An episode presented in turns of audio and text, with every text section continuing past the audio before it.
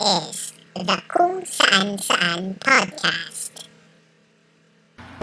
Hello, I am Darby and I am the host of the Kung Saan Saan podcast. Here, we will be discussing a lot of topics, anything and everything under the sun. This is a travel and lifestyle podcast, but we will also be talking about spirituality and other weird things. Now stay tuned for this week's episode. Happy listening! Hello everyone and welcome sa ating third episode of the Kung Saan Saan podcast. I really appreciate that you are here right now and thank you very much for listening din dun sa mga previous episodes natin. I am happy dahil some of you messaged me and they told me na they were also inspired to produce their own podcasts. That means a lot to me. Um, the main reason of the main reason why I produce this is because I really want to inspire other people through through this uh, through this podcast. Ayan. So kumusta kayo guys? I hope you had a great week. Uh, mine was a bit tough. Tough, yeah. Because recently my mom is not feeling well again and her lab tests, her recent lab tests were not good. Uh, just to give you a background, my mom was a cancer survivor a few years ago, and right now I am a bit anxious and I'm a bit afraid that nagkaroon ng relapse dun sa cancer niya. So, I need your prayers, guys. Uh, sobrang hirap magkasakit ngayon, especially during this pandemic. Kaninang morning, sinamahan ko si mama magpa-check up and ang haba ng pila before kami makapasok dun sa clinic. Ayan, and the protocols in hospitals are quite stricter now. Kaya extra challenge siya. Um, ang daming hindi accessible ngayon. Even even yung transportation, medyo mahirap din. So, ayun. Uh, that's my week and the following the, the the weeks after I expect na medyo tough din sila so I really need your prayers I really need your uh, support then to na sana mak- makayanan to, kung ano man to. And I'll be updating you guys kung ano ang progress, maybe sa mga susunod na episodes. But don't worry, I will still be recording podcasts as much as possible. Ayan, kasi kailangan for our sanity, di ba? Anyway, um, speaking of anxiety, I was looking around the web to help me with, you know, the anxiety nga about about my mom and about this pandemic and about life in general kasi parang nasa generation tayo na sobrang daming threats, ano, um, daming, ang dami nating reasons to be afraid, ang dami rin nating uh, reasons, or maybe, lagi nating nafe-feel yung mga insecurities natin and nag, nagiging uh, part sila ng ating mga anxieties. I saw this uh, article from uh, the Mayo Clinic and they suggested a pretty cool idea of temporarily uh, move your attention away from the cause of your fears or the cause of your anxieties. So the idea is simple. Once na sumumpong daw yung mga anxieties ninyo, or maybe may naisip kayong uh, nakakatakot na na bagay, or maybe nag-worry kayo, think of the following. Sabi niya, think of five things that you can see, four things that you can physically feel, three things that you can hear, two things that you can smell, and one thing that you can taste. Again, that's five things you can see, four things you can physically feel, three things that you can hear, two things that you can smell, and one thing that you can taste. So the site did not suggest further instructions on how we can do it, but for me, I'd like to write them on my notepad or or phone when anxiety strikes. But I think it's best to be creative. No? Pwede nyo lang din siyang isipin or pwede nyo siyang i-drawing or maybe you can write those things uh, in calligraphy or make a song out of it. I don't know about you. I guess the reason why they're asking us to do this is to divert your attention and and allow you to be in the present moment. You can also treat it as maybe your your gratitude journal since we often take for granted the small things around us. Example, I am currently in my room right now uh, while I record this this podcast. And if I will try this exercise, for the five things I can see, I have a lamp in front of me. I also have my um, aircon aircon. I can also see my brown curtains. I see my extension cord and I can see my shorts hanging on the cabinet door. Four things I can feel. I can feel the the coolness of the air. I can feel my comforter. I can feel my laptop and I can feel my cell phone. Three things I can hear. So far I can only hear the sound of the aircon. Other than that, wala na akong marinig. Oh, yeah, ayun. Narinig ko yung pagkulo ng aking ng aking chan. Ayan. Gutom yun. Three things that I can smell. Uy, I can smell um, my skin kakatapos ko lang maligo. Naamoy ko yung sabon ko. And I can also smell my breath na amoy kape. Kasi I'm currently drinking coffee. And one thing I can taste. Ayan. Kung narinig nyo, uminom ako ng kape. Sobrang sarap ng kape na to. Ayan. Ayan. Kape na may condensed milk. Sarap-sarap. Diba? Ayan. Kayo guys, how about you? How do you deal with your anxiety attacks? Paano nga ba? Let me know. Maybe we can share them here in the future. Diba?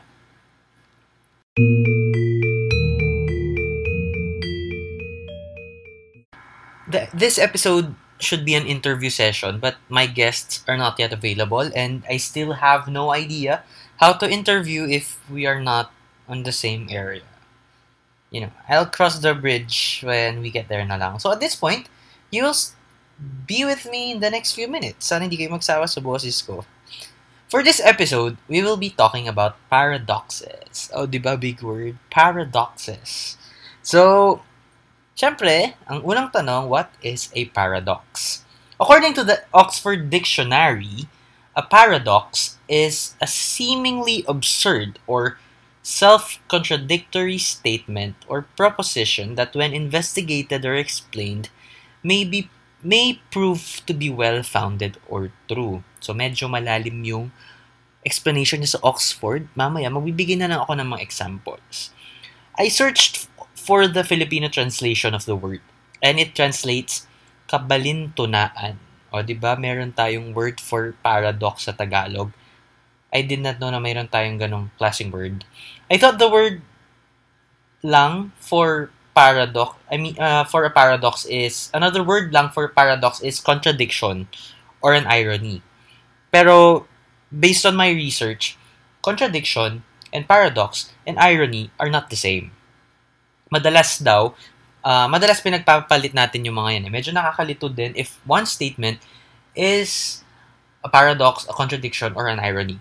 So, English 101 muna tayo before tayo uh, pumunta dun sa mga paradoxes na sinasabi ko. So, ano ba yung difference ng contradiction, ng irony, and paradox? Kapag sinabing contradiction, ibig sabihin, conflicting statement within the same system. So, hindi pwede na both statements are true. Example, walang pumupunta sa SM Pampanga kasi sobrang crowded. So, it's contradicting kasi sinasabi nila walang pumupunta sa SM kasi sobrang crowded. Madalas din sinasabi natin yun. Parang, uh, na tayo, wag na tayong pumunta kasi sobrang crowded. Parang gano'n.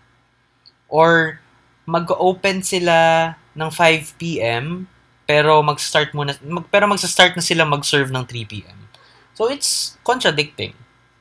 Irony, on the other hand, is the expression of one's meaning by using language that normally signifies the opposite.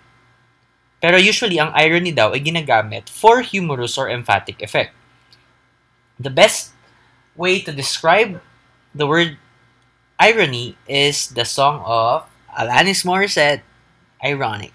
Yan, isa yan sa mga paborito nating 90s song. Sino bang di nakakaalam yan? It's like raining on your wedding day Free ride when you already paid. O, di ba?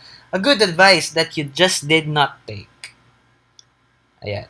Another irony, another or another example of irony, yung sinabi nila that the Titanic is an unsinkable ship. Pero, the irony is, lumubog yung Titanic during the during the maiden voyage.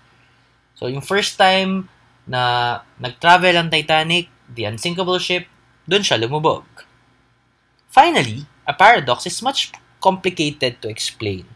So, yung contradiction sa isang statement seems to be true. Example, pag sinabi ko sa'yo na I am a compulsive liar or isa akong sinungaling na tao, maniniwala ka ba na sinungaling ako kapag sinabi kong ako sinungaling akong tao?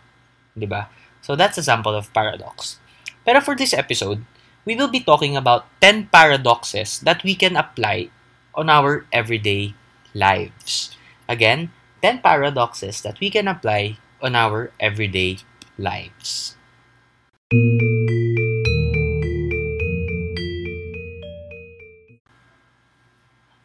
Number 1. The more you want someone to like you, the less they do. Again, the more you want someone to like you, the less they do. So we usually dispel the people who are trying hard and we don't usually like needy people, ba? At one point in our lives, we are people pleasers, di ba? And the sad part about people pleasing ay usually nalalaman nila na you're trying to please the people. And this is not a sustainable way to live. I guess I am also guilty on this one or, or maybe multiple times. Sometimes our motivation sa paggawa ng mga bagay is to appear pleasing or for people to just generally generally like us. But ang nangyayari is the opposite. So, dun pumapasok yung sinasabi nila, just be yourself. Kasi if you're pretending to be someone else, or pretending to be, yun, pretending to be someone else para magustuhan ka ng ibang tao, usually, mas hindi ka nila nagugustuhan. Because that's not you. Ayan. So, there's, there's really wisdom dun sa sinasabi nilang be yourself. Number two, the more you fail, the more likely you are to succeed. Again, the more you fail, the more likely you are to succeed. Um, currently, I worked with the small medium small and medium enterprises. Actually, I've been working with the uh, with this industry for more than 11 years. And the this paradox na the more you fail, the more likely you are succeed, sobrang proven na siya collectively. Uh, I mean, with the collective experiences ng mga successful businesses na nakakausap ko on a daily basis. Kadalasan sa mga successful business people na nakilala ko, marami silang ginawang business sobrang dami nilang tinry na business at lahat ng mga tinry nilang businesses na yun nag-fail until nakita nila yung business kung saan magiging profitable sila. At the same time, business na na-enjoy talaga nila. Sabi nga ng isang kanta, losing is the new winning. And sa culture natin, 'di ba? We love the uh, we love we usually love the underdogs So, pag nanonood tayo ng mga reality shows, madalas, di ba, yung nananalo, yung hindi napapansin at first, or sila yung usually na nabubuli at first, or if hindi man sila yung nananalo sa show, usually nananalo, uh, nag-shine sila or sumisikat sila after the show. So, on extreme cases, yung na-eliminate sa mga reality show, yung mga first one na na-eliminate, mas popular pa sila dun sa champion, di ba? Ang best example dyan si Miss Vanjie. Ah, di ba? Number three, the search for happiness is the cause of unhappiness. The search for happiness is the cause of unhappiness. Uh, I honestly believe that as a society, na-addict tayo sa concept ng happiness. Like, we feel that there is something wrong sa atin if we cannot be fully happy, then we make ourselves happy by buying things, going out, spending our money. Pero at the end of the day, hindi pa rin tayo masaya. That's why sabi nila, if you want to be happy, stop trying to be happy. Because in reality, we cannot really find happiness. And we will just realize that be uh, we can only be happy by accepting the present moment or accepting what is, di ba? So again, that's the search for happiness is the cause of unhappiness. So stop searching for happiness, di ba? Number four, the future keeps getting better, but we are afraid of the future. This is a very interesting paradox because we often hear people say, tomorrow will be better or mas uh, maganda ang umaga or maganda ang bukas or mas maganda ang hinaharap. Pero, tayo rin namang lahat, lagi tayong takot sa hinaharap. Or we are always afraid of the future. Di ba? The future keeps getting better, but we are afraid of the future. Number five, vulnerability is attractive. Before, we are afraid to actually show our weaknesses sa public or nowadays online. But now, the more vulnerable you are, the more we love you. ba? Diba? Parang may ganun tayong perception ngayon. Again, that's why we love the underdogs. Because underdogs have nothing to lose.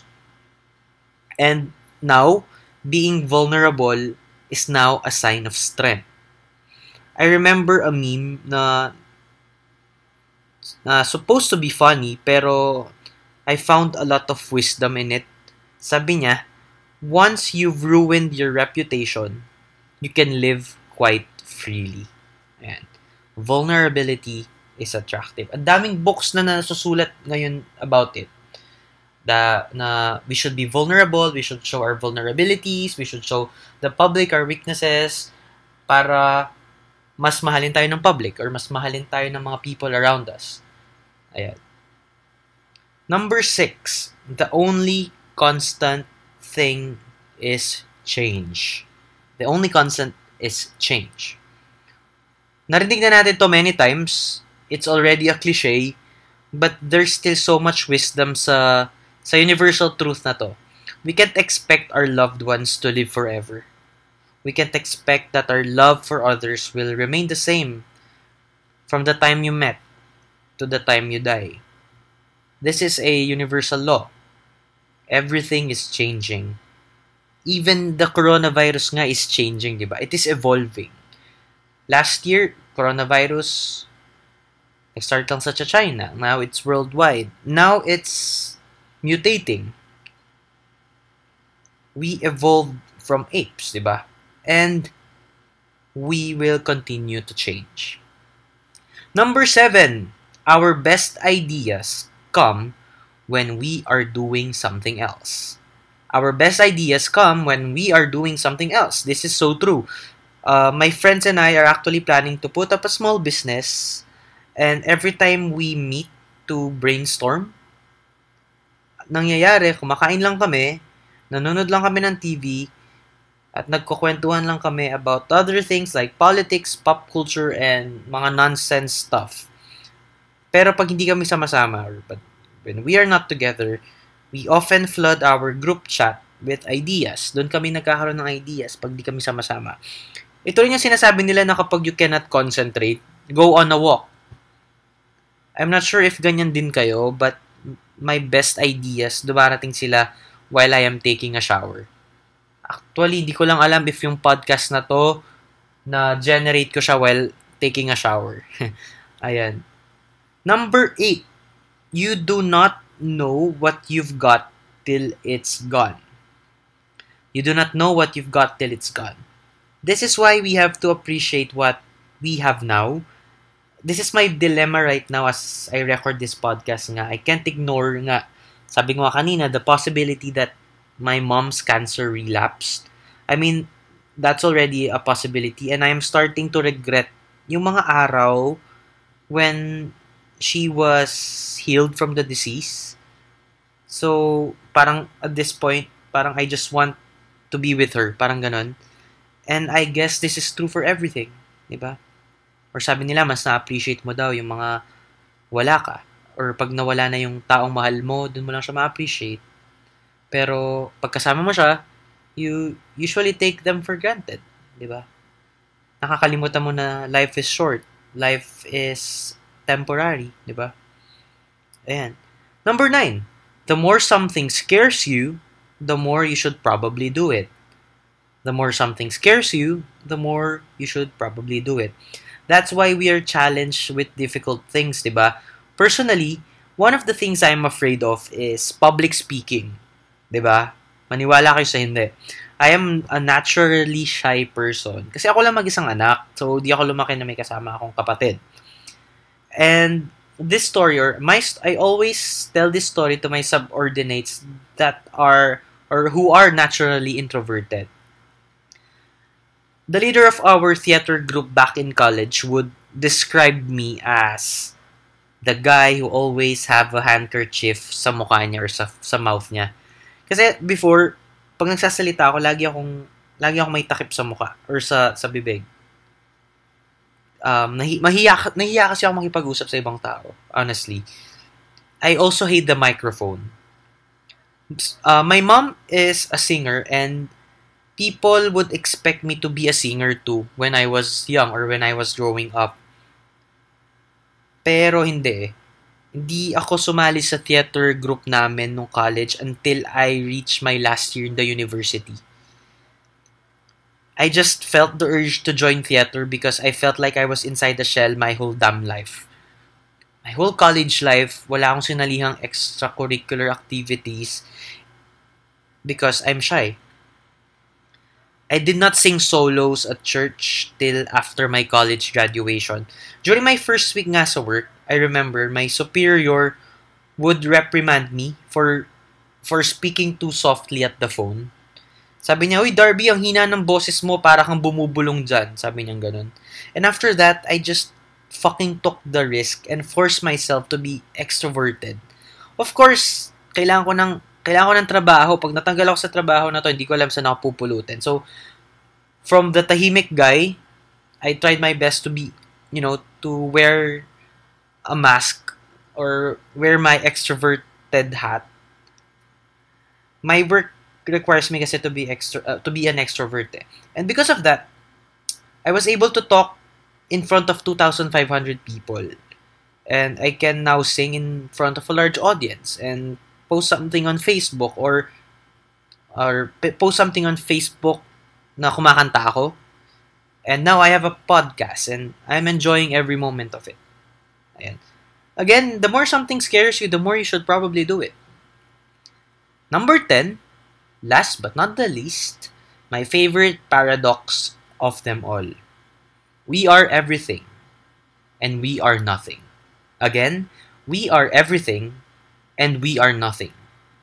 If you have listened to the episode 2 of my podcast, I talked about uh, the concept of of reincarnation and how we are everything. If we live by the words we are everything, then we should have that capacity to take care of everything, to respect everything, and to treat everything like how you treat yourself. So there's this spiritual theory that we when we see what we see around us is just a manifestation of what is inside us. Totoo yun eh. That is why when we see people in pain, there's this part of us who can also feel that pain. Example, my mom is feeling, um, may mga nafe-feel siyang pain ngayon. And part of me, feeling ko, masakit din siya for me. Masakit din yung shan ko, parang ganun. Because of the concept that we are everything. Or pag may kaibigan kang umiiyak, minsan naiiyak ka din, di ba? For some reason na hindi mo alam why. Um, on the other hand, although we are everything, we are also nothing. If we treat ourselves as nothing, we tend to be more humble.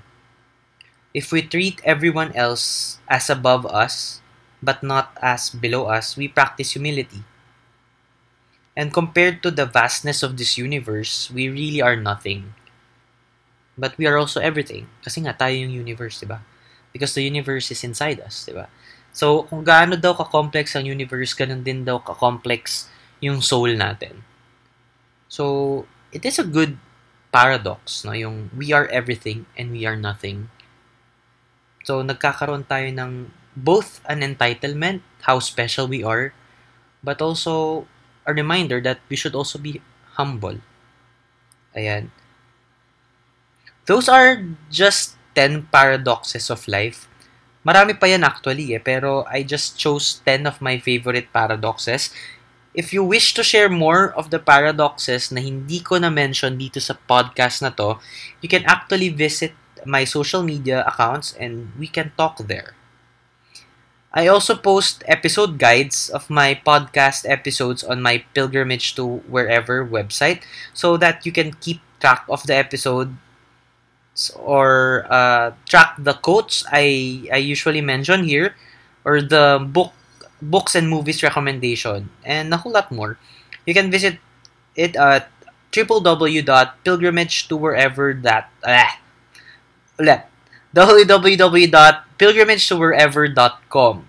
You can also add my Facebook page. You can like it at www.facebook.com slash podcast and my Instagram account at pilgrimage to wherever.